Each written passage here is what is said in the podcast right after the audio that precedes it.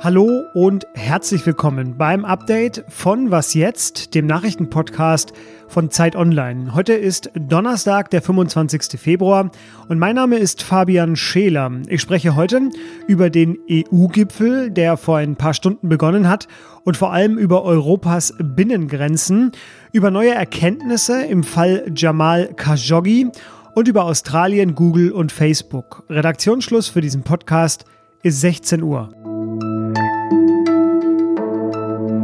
Überlege ich, welche Errungenschaft äh, für mich die größte und auch konkreteste der Europäischen Union ist, da lande ich nach relativ wenig Bedenkzeit schnell beim Schengen-Abkommen.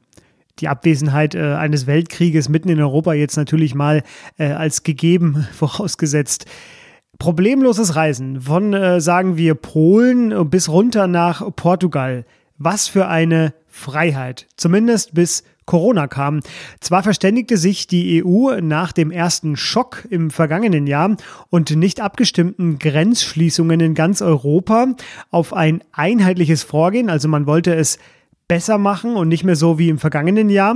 Ursula von der Leyen sagte im Herbst, wir haben gelernt, dass wir die Krise nicht durch einseitige Grenzschließungen, sondern durch Zusammenarbeit meistern werden. Aber tja, Sagen Sie es mir, was davon noch übrig geblieben ist, denn aktuell haben neun EU-Länder Grenzkontrollen wieder eingeführt. Deutschland kontrolliert seit Februar zu Tschechien und Österreich und verlängerte diesen Beschluss äh, kürzlich noch bis in den März hinein. Frankreich erschwert die Einreise aus Deutschland. Das ist eine Meldung von heute. Portugal und Spanien haben ihre gemeinsame Grenze geschlossen. Polen will ab Samstag zu Tschechien kontrollieren.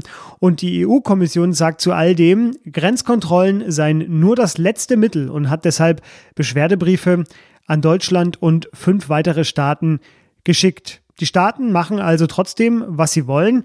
Europa ist gerade nicht mehr grenzenlos. Und ja, so verständlich das äh, angesichts der Pandemie ist, es gibt ja auch ein paar Ausnahmen bei den Grenzen. Es führt aber trotzdem zu Streit. Streit, der heute beim virtuellen EU-Sondergipfel ausgetragen werden soll. Seit 15 Uhr sitzen die Staats- und Regierungschefs jetzt zusammen. Die Ergebnisse werden Sie natürlich bei uns im Podcast und auch auf Zeit Online nachhören und nachlesen können. Weitere Themen des Gipfels sind ein möglicher Impfpass. Österreichs Kanzler Sebastian Kurz, der hat schon Reiseerleichterungen mit Impfnachweis gefordert. Thema ist auch, wie das Impfen in Europa generell beschleunigt werden werden kann. Und am Freitag, da wird es dann beim Gipfel um Außen- und Sicherheitspolitik gehen. Ein neuer, bisher geheimer Bericht US-amerikanischer Sicherheitsbehörden soll heute veröffentlicht werden und darin finden sich neue Erkenntnisse zum Mord am saudi-arabischen Journalisten Jamal Khashoggi. Der Bericht legt nämlich nahe, dass der saudische Kronprinz Mohammed bin Salman den Mord am Königshaus kritischen Journalisten angeordnet und genehmigt haben sollen.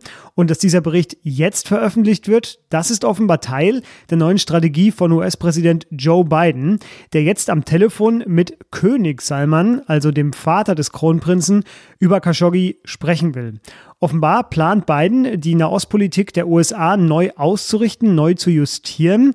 Er will nämlich nur mit dem Vater und nicht mit dem Kronprinzen selber sprechen. Das ist schon mal ein Zeichen. Und Biden hat auch schon bestimmte Waffenverkäufe der USA nach Saudi-Arabien gestoppt. Sein Ziel nämlich, den Krieg in Jemen diplomatisch zu beenden. Khashoggi wurde am 2. Oktober 2018 in die Botschaft Saudi-Arabiens in Istanbul bestellt und dort umgebracht. Seine Überreste wurden nie gefunden und fünf Männer wurden erst zum Tode verurteilt. Dann aber, nachdem Khashoggis Familie ihnen vergeben hat, wurde die Strafe auf 20 Jahre umgewandelt. Auf dem Papier ist es erstmal nur ein Gesetz in Australien und doch wird es weltweit mit großem Interesse verfolgt. Warum? Das australische Parlament hat heute ein neues Mediengesetz verabschiedet, mit dem Google und Facebook verpflichtet werden, Verlagen Geld dafür zu zahlen, wenn sie journalistische Inhalte anzeigen. Nur fair sei das, sagte der australische Schatzkanzler, und vor allem Brisant. Zum einen, weil die beiden Unternehmen im Laufe dieses Streits zeigten, wie mächtig sie mittlerweile geworden sind. Um nämlich einen Kompromiss mit Australiens Regierung zu erstreiten, schaltete Facebook in der vergangenen Woche alle journalistischen Inhalte auf seiner Plattform so lange ab, bis es zwei Änderungen am Gesetz gab und Google hatte auch gedroht, seine Suchmaschine komplett auszuschalten. Interessant ist das Gesetz auch deshalb, weil natürlich auch hierzulande es genau verfolgt wird. Europäische Verleger wollen nämlich auch Geld von Facebook und Google und haben sich jetzt deshalb schon mit Microsoft, also einem Konkurrenten von Facebook und Google, zusammengeschlossen. Ja, und was macht die Politik? Man wolle nun zunächst schauen, inwieweit das australische Modell übertragbar sei. Das sagte Tankred Schipanski von der CDU. Er ist der digitalpolitische Sprecher der Union.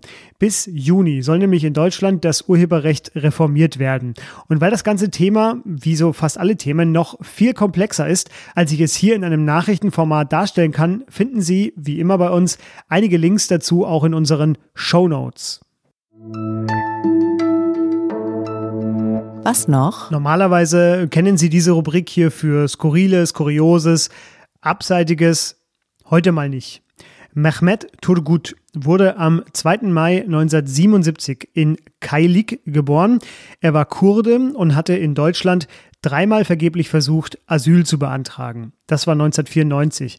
Er lebte in ständiger Sorge, aus Deutschland wieder abgeschoben zu werden, erst in Hamburg und dann zog er nach Rostock. Und dort arbeitete er im Mr. Kebab Grill im Rostocker Wohnviertel Dirko. Er wurde heute vor 17 Jahren mit drei Schüssen in Kopf, Hals und Nacken in diesem Dönerladen erschossen. Seine Mörder, das waren Uwe Mundlos und Uwe Böhnhardt, Teil des NSU-Komplexes. Turgut war ihr fünftes Opfer. Eine Woche nach der Tat schrieb die Mordkommission, ein ausländerfeindlicher Hintergrund kann ausgeschlossen werden. Zeitweise geriet die Familie des Getöteten unter Verdacht. Bis heute sitzt ein Untersuchungsausschuss im Landtag an der Aufarbeitung der Fehler und heute wird auch in Rostock, wie jedes Jahr, an ihn erinnert. Möge er in Frieden ruhen. Und das war das Update von Was Jetzt. Schreiben Sie uns an wasjetzt.zeit.de für Kritik, Hinweise oder auch gerne für Lob. Ich bin Fabian Scheler, ich bin am kommenden Montag wieder für Sie da, wünsche Ihnen deshalb jetzt schon mal ein angenehmes Wochenende. Jetzt ganz aktuell noch vielleicht ein bisschen Restsonne, scheint ja heute ganz ordentlich. Machen Sie es gut, bleiben Sie gesund und tschüss. Turgut. Das Wichtige ist eben dieses Tour. Aber das kriegst du hin.